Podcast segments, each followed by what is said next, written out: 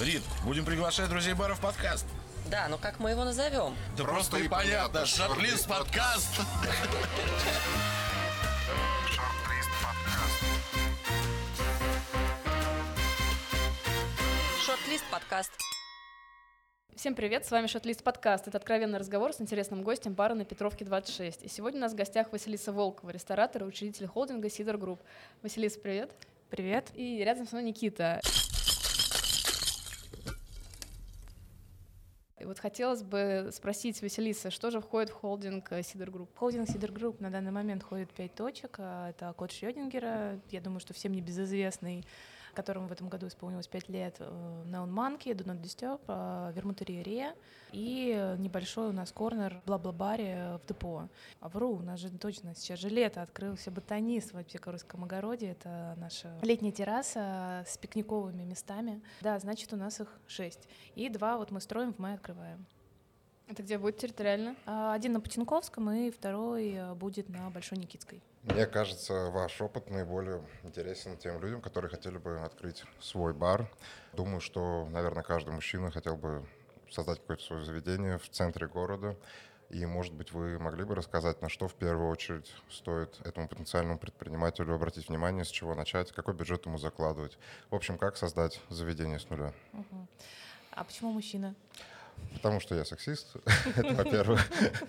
А во-вторых, женщина на кухне. потому что, наверное... Встаем, уходим отсюда. А, Мужчины пьют больше, и барная тематика, мне кажется, им интересна гораздо больше. Я знаю мужчин многих, которые мечтают открыть свой бар, но сказать, что каждая женщина хотела бы этого, навряд ли. Да, но в то же время самый известный, мне кажется, сейчас медиаканал, который пишет исключительно про бары, принадлежит девушке, да, и пишет девушка Оксана Смирнова, телеграм-канал на дне. Да, мы, пользуясь случаем, передаем привет Оксане, но Оксана скорее критик, Ну, чем хорошо. предприниматель. Вы у нас, мне кажется, едва ли не единственная женщина, которая может Ну, поделиться таким опытом. Ну, в индустрии я далеко не единственная, но действительно девушек меньше.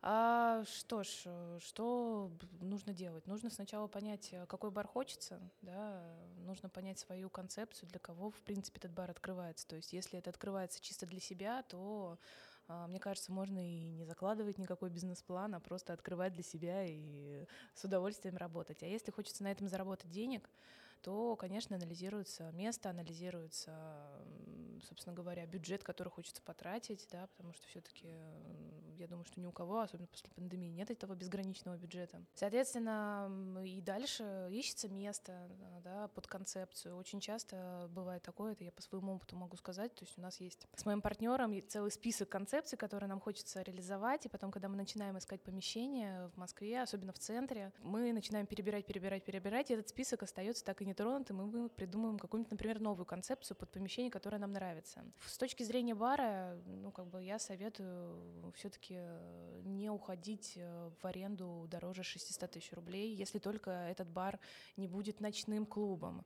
Да, то есть, в принципе, я делю э, бары на, ну, так, условно, три категории. Это коктейльный бар, бар-ночной клуб, да, где танцы, и э, гастробар, где еще превалирует еда, да, и можно работать днем. Для меня самый сложный концепт, если честно, третий, и поэтому у нас только один такой бар, это Вермутерия и вот сейчас вот второй, который мы открываем э, на Большой Никитской. Они оба будут работать и днем в том числе. А так, мне кажется, легче э, вот экономическую модель соблюдать, когда у тебя не очень большая аренда, когда ты берешь помещение, бар, благо, может себе позволить быть на второй линии, во дворах, скрытым, и это даже добавляет некий орел таинственности для него, поэтому аренда будет небольшая. Ты выбираешь небольшое помещение, понимаешь, что ты можешь, например, сделать его и работать, как вот мы вечером. А, Опять-таки, это очень европейская система, и она рабочая, это позволяет тебе сокращать и не только там переменную часть типа электричества, воды и так далее, но это позволяет тебе сокращать количество персонала, потому что, в принципе, основные траты — это три части. Это себестоимость основной деятельности, то есть продукт алкоголь, это фот и это аренда. Все остальное, ну, как бы плюс-минус после открытия, после того, как ты вложился, оно сокращается максимально и уже, ну, как бы не скачет, да, то есть оно на, на том уровне остается вне зависимости от сезона и так далее. А вот эти три пункта, то есть с арендой ты работаешь в самом начале, да, и Особенно если ты новичок, не стоит брать аренду под миллион, да, потому что это будет очень сложно, ты начнешь задыхаться. Вот, э, когда ты понимаешь, как вы работаете, насколько много нужно людей. То есть я не очень понимаю заведения старого образца, когда я захожу, и меня окружает 50 хостес, вот, потом вокруг моего столика ходят 50 официантов, при этом они обслуживают очень хаотично все остальные столы, получается, что я недополучаю какого-то сервиса и личного присутствия, да, в барах вообще, в принципе, я считаю, что это неприемлемо, да, и э, поэтому ты четко понимаешь, сколько у тебя будет персонала, готов ли ты, в принципе, сам лично заниматься этим баром, потому что а, особенно для людей, которые, например, ну, как бы уходят из какого-то бизнеса, а, из корпорации имеется в виду, да, и хотят открыть свое дело, очень много же мечтателей таких, которые вот я сейчас уйду и буду работать на себя. Мне кажется, это большинство желающих открыть бары, хотя бы попробовать. Потому что, ну, мало выходцев, которые с самого начала, там, не знаю, с 20 лет варятся в этой индустрии. А, Я вот не соглашусь. Вот сколько я знаю, вот сейчас новых проектов открывается, все-таки есть а, бармен, который мечтает о своем баре, и есть его гость, который инвестирует в этот бар. Я согласен, но деньги все-таки гость. Да, деньги гостя, но чаще всего этот гость, он не участвует в управлении. То есть он все-таки доверяет бармену, который ему понравился. И это, кстати, ошибка. Вот, и... э, Почему? Ну, потому что бармен, э, по большей части, вот сколько тоже я с ребятами общаюсь, они большие все профессионалы, с кем я общаюсь, они большие молодцы, и как бы, но они все-таки не бизнесмены. То есть у них есть своя мечта, они не думают э, стратегически, они мечтают, в принципе, не- думают о госте даже, да, по большей части они думают о своей мечте, что и плюс-минус у всех она одинаковая, да, это вот классический бар э, периода сухого закона, да, весь, э, весь темный, в дереве, он такой красивый, в жилетике и делает самый лучший, там, не знаю, old fashion или негрони в городе. На этот счет, кстати, забавная поговорка в индустрии, что бармены делают бары для барменов, чтобы друг друга впечатлить, Да, а да, к, сожалению, к сожалению, это так происходит. И судя по тому, что я вот слушаю, когда ребята ко мне особенно приходят на собеседование, начинают, ну, я спрашиваю, а чем ты хочешь заниматься там впоследствии, там, через пару лет, и они мне начинают рассказывать, что да, я хочу открыть свой бар, и мне даже интересно просто всегда послушать, какие концепции крутятся. Плюс-минус 99% мне рассказывают одну и ту же картинку. Вот, поэтому э, и нужно вот, возвращаясь, да, к человеку, который хочет уйти, например, с какой-нибудь компании и открыть свой бар, да, понять, насколько он готов в, это вкладываться еще лично. То есть, если он считает, что он будет с этого зарабатывать много денег, наверное, стоит забыть про эту историю, потому что в коктейльном, особенно баре, много денег ты не заработаешь. Почему? А, Ну, вообще рестораны, барная индустрия, да, общепит — это одна из самых рисковых, да, сфер деятельности, потому что вот с Никитой разговаривали, в пятницу встречались, я вот ехала, дождь, и думаю, выручки не будет, народ испугается э, дождя. И вот это от всего зависит. Перекрыли центр, да, вот у нас э, все эти митинги, выручки нет. Солнце после зимы, две недели выручки нет, потому что люди хотят не в барах э, сидеть, в полуподвальных, да, они хотят на летней террасе, а еще лучше погулять, потому что природа, погода, и хочется подышать свежим воздухом. Это вот стандартная уже сфера. Праздники сейчас вот непонятно, потому что вроде бы нас всех закрыли, ехать некуда, будут люди, не будут люди. То есть очень много сфер, факторов, которые влияют на выручку. И а, несмотря на то, что у меня в основном все проекты, они достаточно уже стабильные и, ну, недостаточно, они стабильные и легко предсказуемые, в 2021 мне предсказать сложновато, потому что я не понимаю, что после пандемии творится. Например, я пожалела, что я ежегодно сотрудников отпускаю где-то с 31 по 5 января отдыхать, то есть у нас не работает ни одно заведение. И, в принципе, я там пару раз, когда пробовала, еще там в 2017 в 2018 годах э, открыться там пораньше, никогда не выигрывала от этого. А в этом году бум. У нас разорвали телефоны и первого, и второго, потому что людям действительно некуда было поехать, и все сидели и гуляли по ресторанам, по барам. Ну, была полная посадка у всех моих коллег в том числе. Вот, поэтому, ну, сложно. Ну, мы немножечко, да, ушли от темы разговора Почему бы и нет? с точки зрения вложений. Ну, а так, э, мне кажется, классический бар, э, ну, такой, чтобы он был уютный. Опять-таки, мы сейчас говорим про коктейльные бары. Танцевальные бары — это совершенно другой формат. Да, в танцевальных барах э, мы будем очень много закладывать э, на какой-то entertainment, там, на диджеев, на привозы, на музыкантов. Набитую э, посуду. а, Набитую посуду в том числе, да, потому что в Do Not Disturb, например, у нас после 12 часов у нас коктейльный бар превращается в танцевальный и, конечно, вот это «бей посуду, я плачу», это у нас выходит в копейку. Поэтому дорогая посуда, которую вот мы заказываем из Англии, ребята ее аккуратненько ставят на полки и достают более, так скажем, дешевый вариант. Уж извините, гости дорогие, но правда очень... Это уже после 12, я думаю, без разницы, какой десятый коктейль пить из какого стакана. Плюс-минус после второго коктейля тебе все равно. А, да, и, соответственно, а, вот если мы говорим про коктейльный бар, то, мне кажется, оптимально это когда у тебя есть 30-40 посадок, да, это в районе 100, там, 110 квадратных метров помещения, э, это если небольшая кухня, если ты понимаешь, что у тебя кухня, она все равно должна быть, кстати, да, то есть э, мы пробовали, у нас было пару концептов, когда кухни не было, и они провалились откровенно, потому что все-таки у нас э, наш русский народ не понимает, что значит прийти в бар, э, съесть оливку, выпить там пару коктейлей и пойти дальше в ресторан. То есть у нас все-таки должен быть э, плюс-минус полный цикл. Ну, вы считаете, что действительно прям может похоронить проект, если только фингерфуд и нет кухни, и это все сразу перестает работать? Но это же сильно очень э, просто уменьшает э, расходы на фот, отсутствие кухни. А, Ну, и, в принципе, вложение. Ну, давайте так, вот у меня в, в каждом проекте, ну, опять-таки, кроме вермутерии, потому что это гастро-бар, э, у меня один повар. У меня один повар, э, от 10 до 16 блюд в меню, они несложные, то есть э, у нас там кухня совсем маленькие, и мы не можем себе позволить э, делать что-то очень сложное, то есть это что-то хрустящее, что-то острое, то, что вызывает у гостя жажду, да, и тоже позволяет продавать больше в том числе. И сейчас много каких-то можно найти интересных решений, чтобы кухня вроде бы она была, но в то же время она не занимала большого пространства, потому что у, у меня такие же заведения, там нет большого пространства, где хранить а, со- сами продукты, да, чтобы там работало два и более поваров. То есть работаем с тем, что есть, но это все равно дает определенное количество выручки дополнительной. Люди, которые хотят отпраздновать день рождения или там а, просто посидеть с друзьями, не перемещаясь, они тоже приходят, они понимают, что они могут заказать, в том числе и перекусить. Ну, то есть в основном это такой момент, на котором ты не делаешь очень много денег, но без которого тебе очень сложно развиваться. Ну Да, скорее это такой сервис. А вот вот меня зацепилось ухо на твою фразу о том, что если маленькое пространство у повара, то у вас есть какие-то уникальные решения, либо не уникальные, о том, как бы предложить гостю какой-то фингерфуд. Вот какие у вас все-таки были такие изощрения? Ну, если нет места для хранения, там, если невозможно Не, ну поставить это- кучу холодильников. И, ну, это уже классическая, так скажем, технология эргономики пространства, да, то есть у тебя условно два продукта, из которых ты делаешь 10 блюд. Поэтому, да, то есть есть сейчас возможности, и, кстати, по Роспотребнадзору это даже более правильно, Сейчас можно покупать и овощи, фрукты уже порезанные, нарезанные, почищенные, то есть ты не тратишь на это время и пространство.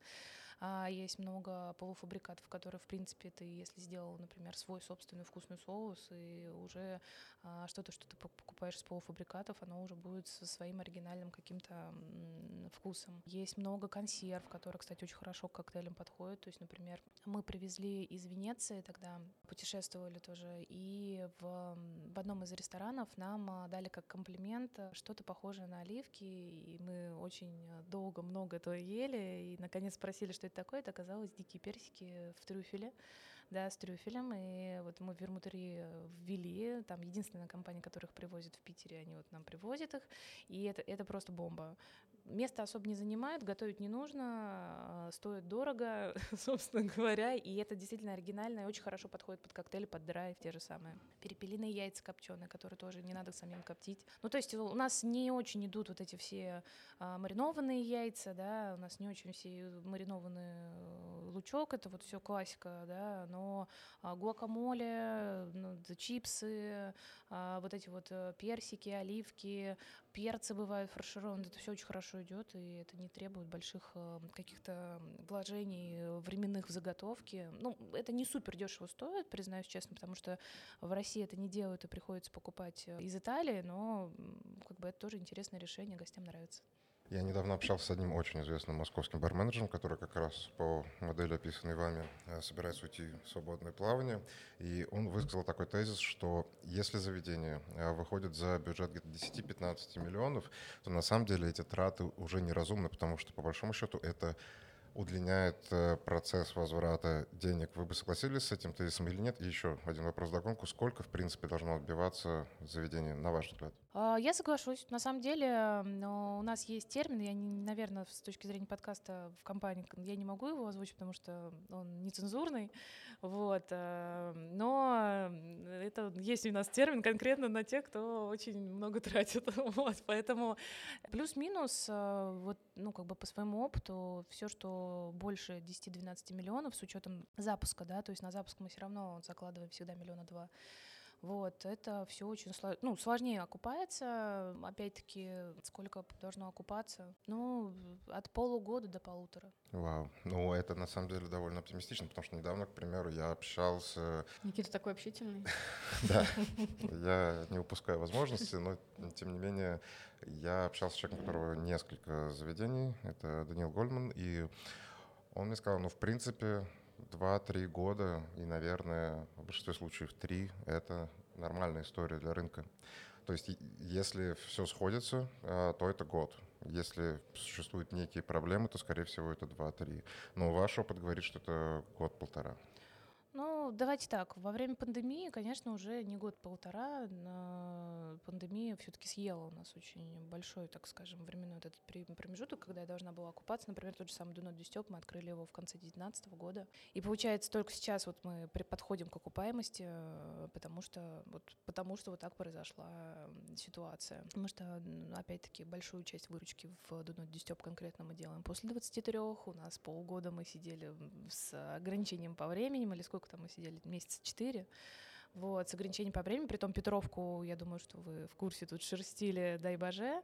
А, еще четыре месяца мы сидели дома, еще нужно было вернуть э, людей и так далее и тому подобное. Поэтому, конечно, да, период окупаемости он увеличился. Но в стандартных условиях это год-полтора, без катаклизмов вселенского Да, масштаба. да, да, да, да. То есть, ну, у меня есть, я не говорю, что у меня все, все наши проекты окупаются так. У меня есть проекты, которые окупались дольше.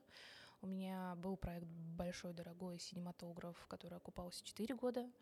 А, но Окупился в итоге? Окупился, да. Окупился, и мы съехали. Вот, а, спасибо тоже пандемии и нашему чудному арендодателю.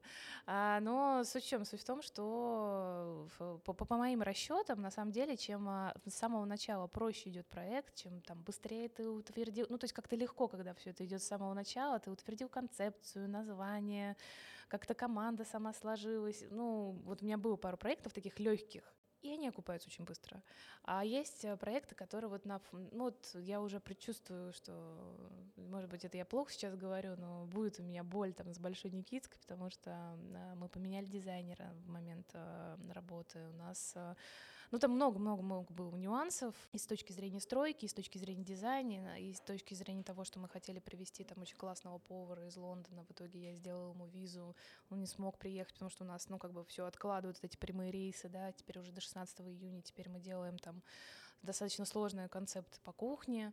И вот когда вот это все сложно, это чаще всего на выходе тоже получается немножечко сложно. То есть, к сожалению, такое и в отношениях с людьми. Да, да, да, да, да. Но, но опять-таки я не говорю о том, что это значит будет плохой проект. Просто Многострадальный. да, да, да, будет больше опыта, значит, полученного во время работы. Да, Василис, ты сказала, что у тебя в самом начале нашей беседы, что у тебя много концепций, и ты с партнером это обсуждаешь. Вот хотелось бы выяснить у тебя, если это возможно, и ты не раскроешь никакие секреты, как у тебя рождается в целом концепция? Где ты черпаешь какое-то вдохновение, либо ты где-то подсматриваешь что-то, либо ты понимаешь как потребитель, что городу и твоим гостям нужно именно такое заведение. Да я думаю, что я не раскрою какую-то супер тайну. Все вдохновляются путешествиями, книгами, фильмами, общением с какими-то интересными людьми, какими-то перформансами, куда они ходят. И это все просто там, чем больше ты смотришь, чем больше ты там даешь простор своему воображению, тем интереснее потом выходит результат. А когда у вас, ну, у нас с партнером так получилось, что мы плюс-минус с ним, кстати, это иногда играет с нами плохую шутку, но мы с ним мыслим одинаково, да, и поэтому и дополняем. И у нас как бы это получается поток мыслительный еще более такой Вы яркий. запускали самый первый свой проект, или это как-то вы нашлись уже, когда у тебя был какой-то опыт в открытии подобных заведений? Нет, нет, нет, мы с самого начала вместе, и как бы мы не скрываем, что у нас семейный подряд, поэтому там муж и жена, одна страна. и- Да? да. Вот, так что мы не скрываем это абсолютно, просто он не, не особо, так скажем, а, уходит в сторону операционки, в отличие от меня. То есть ему нравится креатив, ему нравится, наверное, финальный результат, э, но в операционке больше я. Вот, поэтому, да, мы путешествуем, да, мы смотрим, смотрим, что есть у других людей, да, то есть их опыт, он тоже интересен. Очень много, кстати, тенденций можно подсмотреть, и вообще то, что будет актуально у той же самой фэшн-индустрии. И как-то так это, да, все рождается. То есть я вот, например, очень горжусь, то, что мы прям быстро вошли в колею и там вермутерию открыли. Притом тоже для, мне кажется, начинающих барных владельцев это будет интересно. У меня затраты на стройку сократились процентов на 25-30 э, благодаря тому, что это все было recycle, либо это второй, третий цикл, либо это переработка. И несмотря на то, что у нас мало очень, э, в принципе, компаний, которые занимаются переработкой в России, да, там в основном в Питере, там 99 ресайкл, еще кто-то, вот, но это очень интересный концепт получился и проект. Ресайкл э, в строительных материалах, я не очень понимаю, или в чем? А, Ресайкл, в принципе, во всем, что мы там использовали. То есть, по большей части. Мы взяли помещение, там был кафе. Ну, мы его, естественно, зачистили, да, в строительных материалах сложно быть э, супер ресайкл, вот, если мы говорим про черновую стройку, да, но мы максимально постарались там оставить все трубы, все там, все вентиляционные системы, да, и дальше мы пошли и начали смотреть, что у нас осталось на складах от старых помещений, что можно там почистить, покрасить, отреставрировать и использовать, да, где можно, да, вот как раз-таки посотрудничать с компаниями, которые делают из переработанных вот этих пластиковых крышек и так далее, делают они очень красивые, кстати, абажуры, плитку, которая похожа на мрамор. Вот, потом а, купили винтажную мебель, отреставрировали ее, да, перетянули нашу всю мебель. Ну, Где вы ее есть- искали? На блошиных рынках? нет, почему? Есть компании, которые занимаются, прям винтажные компании. Вот. Есть компании, которые занимаются только дверьми винтажными, например. Я не знала, вот у нас дизайнер нашла. У нас, в принципе, Катя Корчинова, которая с нами работает практически по всем проектам, она 4 года живет уже в Лос-Анджелесе. И там же у них очень, в принципе, это движение развито, и она его, ну, как бы мне предложила. Я подумала, что на Патриарших прудах это движение, оно будет очень актуально. И э, действительно, люди, так скажем, поддерживают. Очень, очень интересный проект, я считаю. И плюс еще с точки зрения маркетинга мы смогли его использовать. То есть у нас Глеб Солнцев а, собирал панно для, ну, из пластика. При этом, ну, мы же как бы по концепции не можем купить много пластика, чтобы сделать ресайкл панно. Вот, и поэтому мы объявили конкурс, нас поддержали СМИ, что, ребята, приходите, приносите м, пластик свой, вот все, что не нужно там в первую вермутури на тот момент, и получайте коктейли. И нас поддержали СМИ, и очень много кто пришел, и действительно все панно, оно вот на всю стену, там где-то, наверное, два с половиной на полтора метра, оно сделано из того, что нам принесли гости, которые же потом пришли и посмотрели, что из этого получилось. Так что очень было круто. Такой интерактив. Да, да, и у нас до открытия, получается, уже была реклама, то есть, притом бесплатная реклама. Не только сарафанное радио, но и то, что нас СМИ поддержали, притом СМИ, которые хорошо цитируемые. Федеральные какие-то, наверное. Ну, нет. Межгалактический. Да, да, если только. А, Вы в индустрии с 2012 года. Я хотел узнать, э, на ваш взгляд, какие сейчас тренды, что поменялось, куда мы все движемся, и ну, какие-то ключевые идеи, которые сейчас доминируют над рынком. ну, в индустрии мы с 16 года. Мгм. Да, так что мы молоденькие еще совсем. В 2012 году, да, я еще работала в банке. А что поменялось? На самом деле, мы когда зашли на этот рынок, мы сначала зашли, ну, как бы тоже не очень понимая, что происходит. Открыли паб в тот момент, тоже для себя, кстати. Но у нас ну, там нам повезло, что у нас помещение было в собственности, поэтому мы не так сильно рисковали. Вот, поэтому и там все, все шишки свои набили, собственно говоря, на этом первом проекте.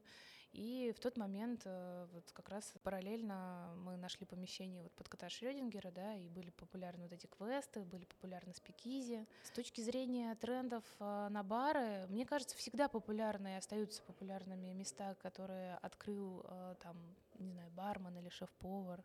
В России они до сих пор у всех вызывают удивление и какой-то восторг, особенно у журналистов. А С точки зрения концепции, да плюс-минус, мне кажется, когда вот, ну, как бы концепция, она нашла своего потребителя, и которая, ну, в правильном месте в нужное время, она все равно сейчас, мы, пожалуйста, открылся и там кто он там, R&B бар, и а, от э, всяких вот этих блогеров открываются бары, и открываются бары в стиле, а, в старом таком олдскульном стиле, как был там, например, тот же самый Дюран или Луч бар, и такие бары, они востребованы, там много людей, поэтому мне кажется... Да, ст- становятся такими легендарными, что ли.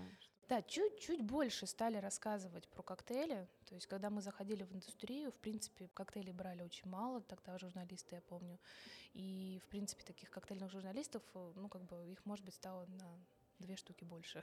вот. Конечно, уже можно даже найти какой-то хороший коктейль, э, когда ты приходишь в ресторан, это, то есть э, рестораторы уже стараются вкладываться вот в эту коктейльную историю, несмотря на то, что, мне кажется, они на ней особо не зарабатывают.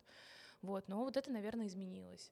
То есть люди э, наши начали больше вообще, в принципе, разбираться в коктейлях. э, и если там 5 лет, 6 лет назад, да даже какой, наверное, 8 лет назад э, были популярны от одного очень известного барменеджера, который сейчас уже ресторатор большой, а, вот эти сладкие коктейли, да, и э, русские все пили сладкие э, напитки, да, то теперь у нас вот э, мы ушли там в Негроне, да, в какую-то такую небольшую горечь, и, э, ну, то тоже стали пить что-то более крепкое, что-то более, то есть начали ста- больше разбираться в балансе в том же самом.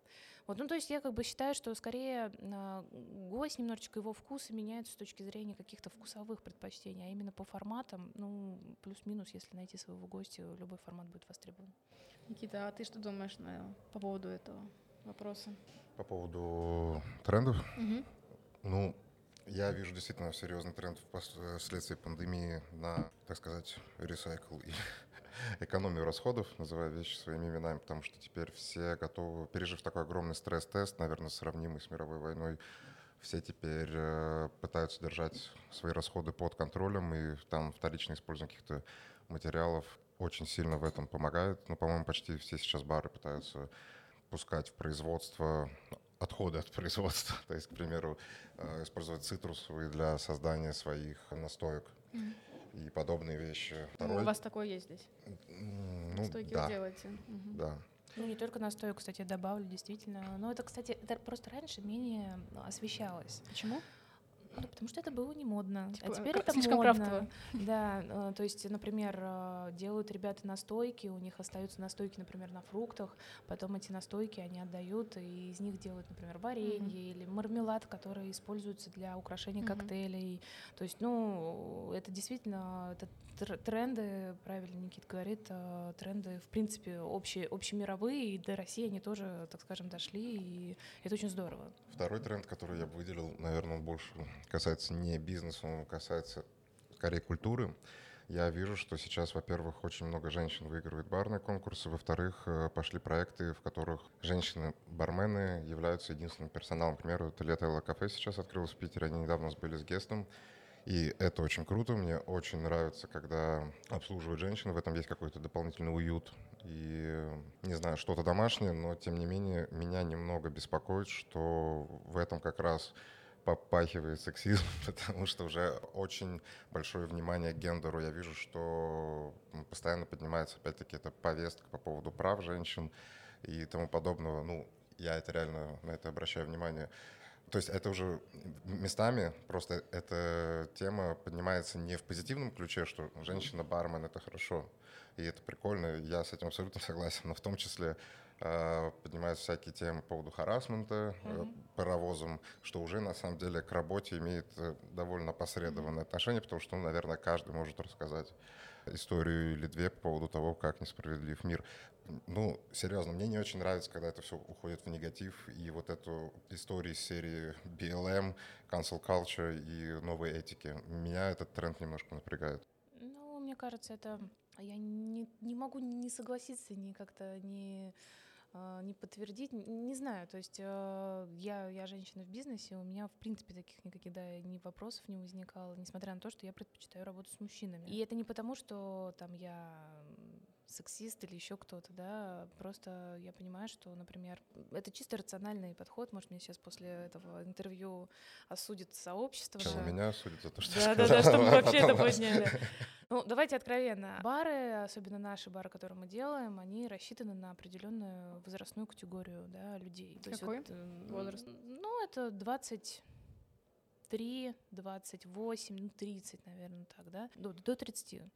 Вот, ну, есть люди, которые старше туда ходят, да, но их э, меньшинство. Это сейчас вот у нас Донат Дюстёп, постарше, там аудитория, на, в, на Никитской будет постарше аудитория, но там и чек повыше. Все остальное у нас средний чек где-то полторы тысячи рублей, и, соответственно, как бы такие гости.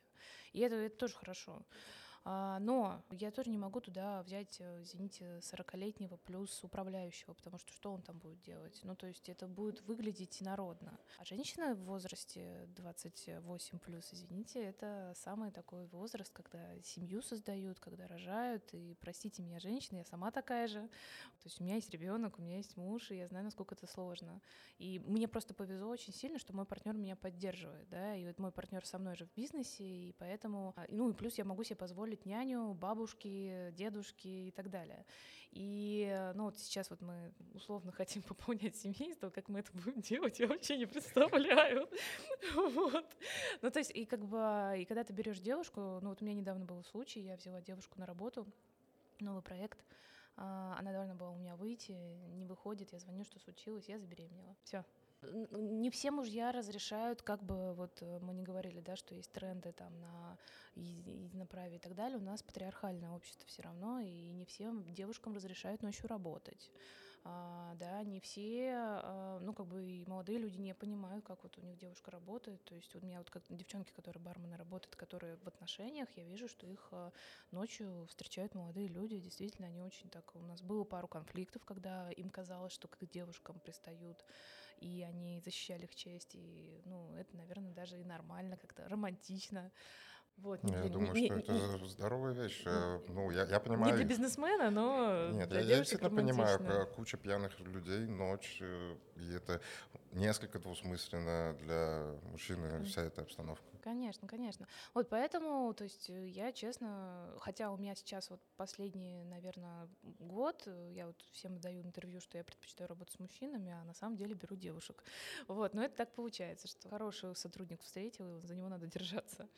Вот, а по поводу ну, националистических вопросов, мне кажется, у нас тоже особо не поднимаются. Ну, как бы мы далеки немножко от этого. Да, есть общемировая тенденция, потому что я слежу за а, той же самой Анны Себастьян, которая а, бренд-бармен, да, Артезиан бары в Лондоне, и она такая очень социально активная, и за тем же самым Алексом Кротеном, который, по-моему, он сейчас там в индустрии там человек года, а, который поднимает все эти яркие темы, а, особенно актуальные за рубежом. Мы видим все фильмы, что сейчас переснимают даже старую классику, и там обязательно, если там даже про Россию имперскую снимают, кто-нибудь будет обязательно черный вдруг внезапно. Как бы и девушек должно быть, и определенное количество, и трансгендеров, и традиционной сексуальной ориентации. И это как бы сейчас норма бытия, но мне кажется, до наших баров пока это не добралось. Я бы не согласилась, что это норма бытия. Это скорее заигрывание э, со всеми теми людьми, которые оказались у нас очень нежные. Нет, они просто знают, что в той же самой, э, ну, как бы индустрии, мы просто уже куда-то не туда, да, ушли, но в Голливуде они знают, что они, им просто не пропустят такой фильм, если не будет определенного количества. Оскар не получишь, Да. если там у тебя нет. Или, или что там, если ты не берешь там определенное количество каких-то людей из да, определенных групп, да, то а, компании тоже могут засудить там за тот же самый шовинизм и сексизм. А, Вот, поэтому просто мне кажется, до нас это не совсем еще дошло, и я, по крайней мере, ориентируюсь всегда на профессионализм человека. Хотелось бы как раз-таки с тобой обсудить, как у тебя проходит собеседование сотрудников. Какие у тебя есть каверзные вопросы, либо вот на что ты прежде всего обращаешь внимание при найме. Нет у меня каверзных вопросов. Я, правда, я всегда обращаю внимание на то, как часто человек менял работу, и э, поэтому очень у меня много собеседований. И даже резюме, даже не собеседование, а резюме просто уходит э, в, так скажем, в топку, да, потому что когда человек бегает с работы на работу, и все у него вокруг виноваты, ты спрашиваешь, почему так э, вроде бы хорошие места, и, а ты там каждые полтора-три месяца менял место деятельности, да, то ну, как бы все вокруг виноваты не могут быть, когда это с одним человеком случается. Я вообще, в принципе, считаю, что если человек не проработал хотя бы на одном месте там последние 2-3 года, там полтора года, потому что тоже есть такие резюме, которые сначала там проработал 3-4 года в одном месте, а потом начал менять работу. То есть для меня тоже это странно. Вот, а вот если там два последних места там по полтора-два года ты проработал, плюс-минус, я по себе могу судить, что это адекватная смена деятельности, либо тебе не смогли предложить повышение, да, либо там ты захотел сменить немного направленность. То есть это, это нормально. В основном я собеседую, конечно, в нашей компании топов, это администраторские функции, да. Барменов собеседует у нас бренд-бармен, да, который уже пробует, насколько ребята знают классику, насколько знают стандарты сервиса, насколько быстро работают, насколько, в принципе, они близки к нашим ценностям, да, потому что в Сидор Групп мы там не зря называем сервис «Другие радости», мы стараемся максимально гостю любого окутать этой любовью, этой атмосферой, несмотря на то, что большая проходимость, и это достаточно сложно в пятницу, в субботу. Поэтому я в основном смотрю, да, на опыт работы, смотрю, какое количество времени проработал на последних местах, и что, в принципе, человек хочет. Потому что если человек искренне не знает, чего он хочет, или искренне мне говорит, что он там через 2-3 года он хочет ну, получить от нас опыт и а потом хочет открыть свое дело, я, скорее всего, не возьму такого человека на работу, потому что, ну, потому что я мечтаю, может быть, слишком возвышенные мечты, но я мечтаю, что люди с нами будут надолго, да, и, и, и достаточно глубоко работать. То есть лучше развиваться внутри нашей команды, да, чем вот бегать э, из компании в компанию. Какие вообще планы по развитию холдинга, новые направления, масштабизация? Ну вот два места мы открываем после 15 мая. Одно будет как раз э, связано, это будут морепродукты и шампанское. У нас, э, кстати, это для нас очень такой знаковый будет сейчас проект, потому что а, в нем а, совладельцем участвует наш э, бренд-бармен Андрей Корнилов, потому что мы как-то с ним скреативили вместе эту идею, пока путешествовали вот с геста на гест, и это очень здорово, то есть мы выходим с ним на новый уровень отношений. Классное будет место, у нас там открывающиеся окна, мы же как раз-таки объединили две ароматерии, там открывающиеся окна, там а, будет большая а, барная стойка со льдом а, внутри, и будет много пузыриков, много хороших морепродуктов, там такое место, которое, в принципе, гости хотят чего-то такого понятного. И морепродукты наши люди все любят, так что я думаю, что будет классное место.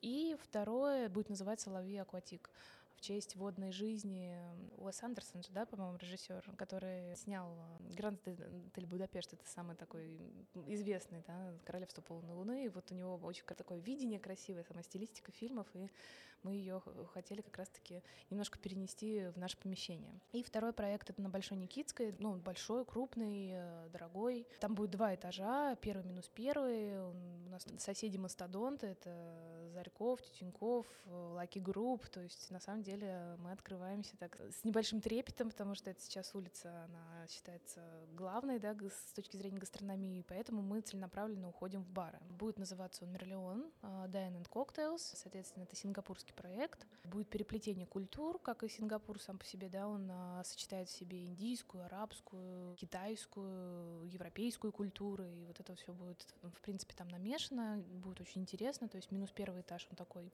более барный, более этнический, и как бы он как корни вырастает в первый этаж, который более космополитичен, как и Сингапур, который является, собственно говоря, не зря его говорят, там город будущего. У нас там будет как раз-таки, мы туда перевозим нашу лабораторию, там а, строим ферментационную комнату, так что, опять-таки, с точки зрения вот тенденций миксологии мы там а, будем поддерживать новейшие тенденции в качестве ферментации. И, естественно, как вишенка на торте, а, бар с дополнительной реальностью, мы, он откроется чуть попозже, он откроется где-то в августе, в сентябре с э, Антоном Нинашевым, который вот строил красоту, вот мы там строим вот этот мультимедийный такой бар, но я его люблю называть больше 5D бар, потому что там будут дополнительные, вот э, если в красоте ты больше созерцаешь, да, и, естественно, красота это про еду, они так и называют э, гастротеатр, то здесь это будет алкоголь, здесь будет интерактив с гостем, то есть там будет бармен, который сопровождает э, тебя в процессе этого шоу, да, и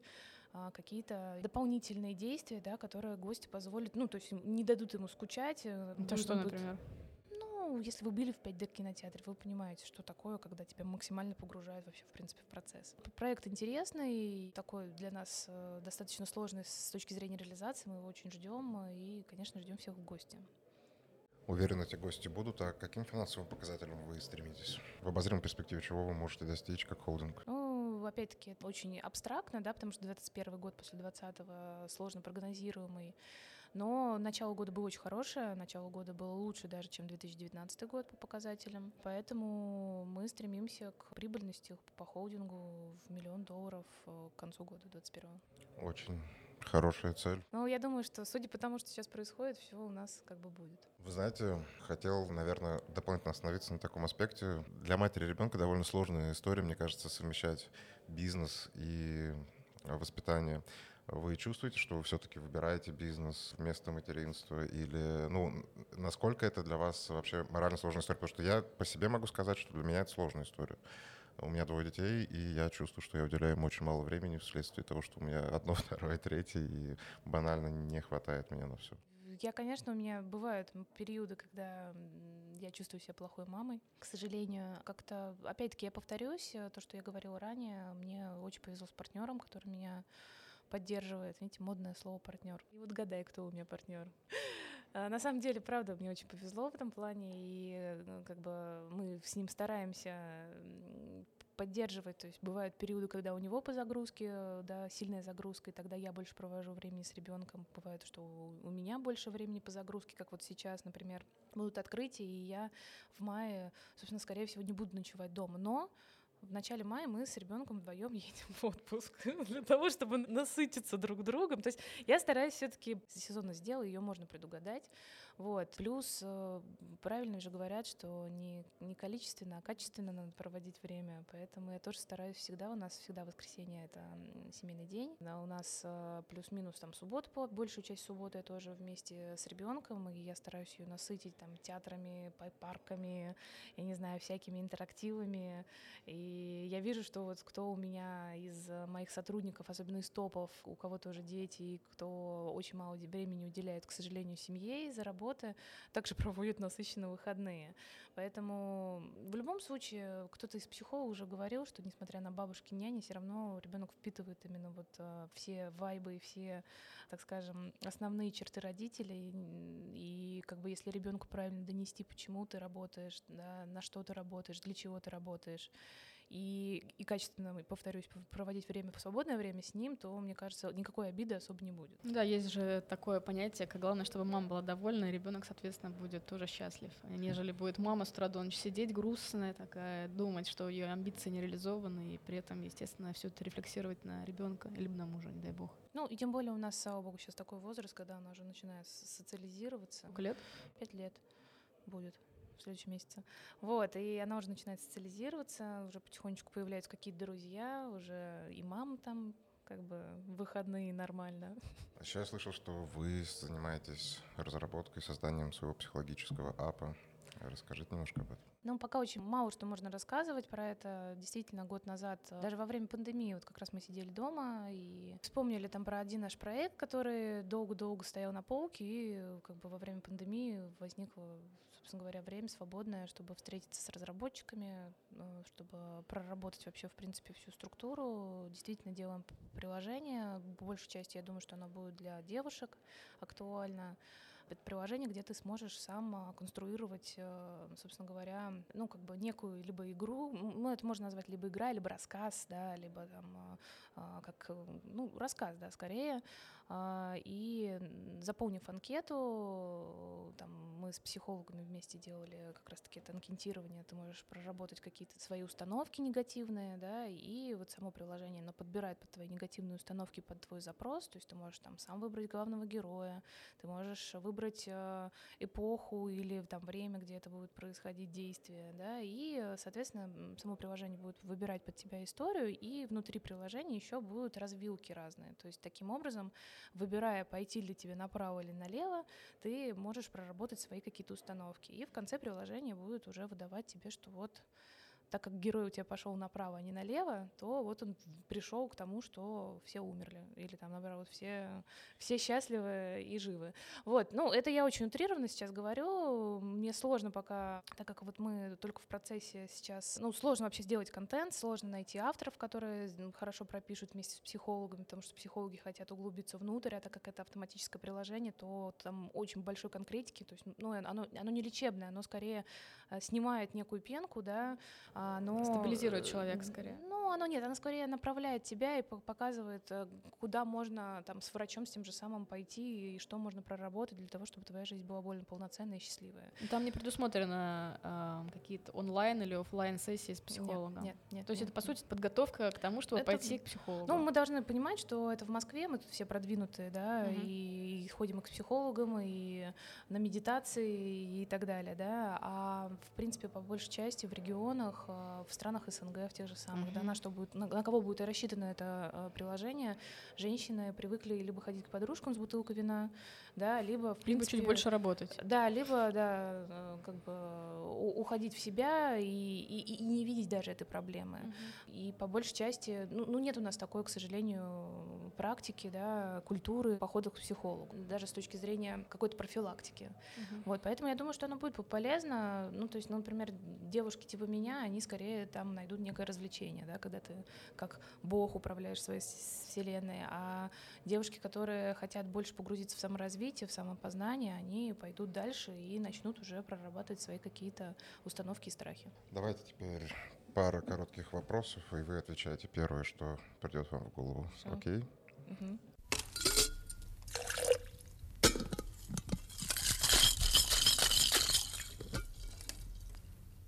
Какая последняя книга произвела на вас впечатление? Зеленый король. Зеленый король Пол Сулиса, по-моему. Не могу точно сказать, что это правильное имя финансиста, который ее написал, он финансовый консультант. Мне подруга ее еще пять лет назад посоветовала, она у меня пылилась. И тут я поехала вот на Занзибар зимой и прочитала ее. Наконец-то мне очень понравилась книжка. Она про человека, который из, собственно говоря, жертвы да, Второй мировой войны, жертвы фашизма, он стал одним из самых основных э, фигур а, да, на мировой экономической арене. То есть как а, очень интересно смотреть, как у него складывалась вообще эта финансовая система, как он ее, он ее строил. Ну, мне понравилась книга. А последний фильм, на ваше впечатление?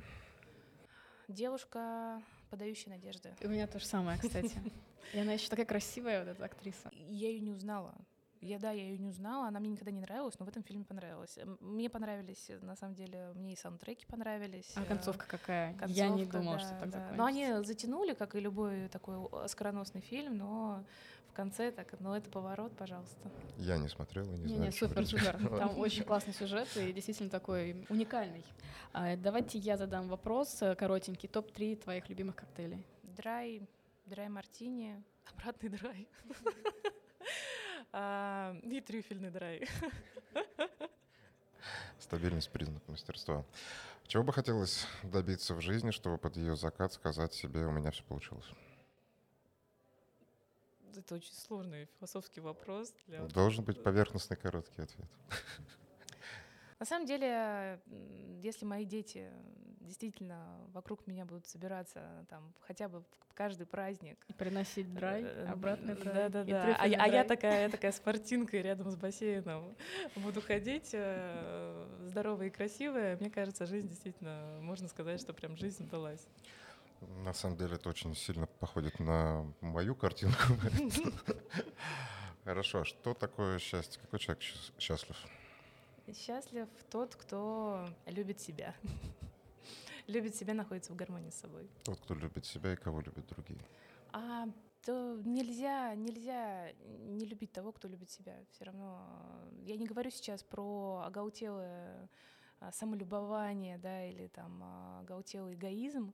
А, Я говорю именно про здоровое отношение к себе, когда ты себя уважаешь, когда ты себя ценишь, э, и тогда и люди к тебе потянутся, и ты сможешь строить э, здоровые, хорошие отношения с другими людьми, и карьера, и ты, когда уже четко понимаешь, э, ты когда себя любишь, то есть ты не обманываешь себя с точки зрения того, что ты пытаешься угодить кому-то другому, да, и а, жить э, чьими-то другими ожиданиями, ты делаешь то, что тебе нравится, то, что тебе хочется, и обычно это чаще всего приносит еще и успех, и деньги, и, и удовольствие. И лайки.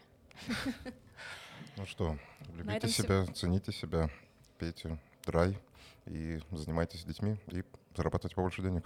Да, и приходите в наши бары. Сегодня у нас в гостях была Василиса Волкова, ресторатор, учредитель холдинга Сидор Групп, Никита Гусев, владелец бара Шотлист, и я, Настя, ведущая. Услышимся. До свидания. До свидания.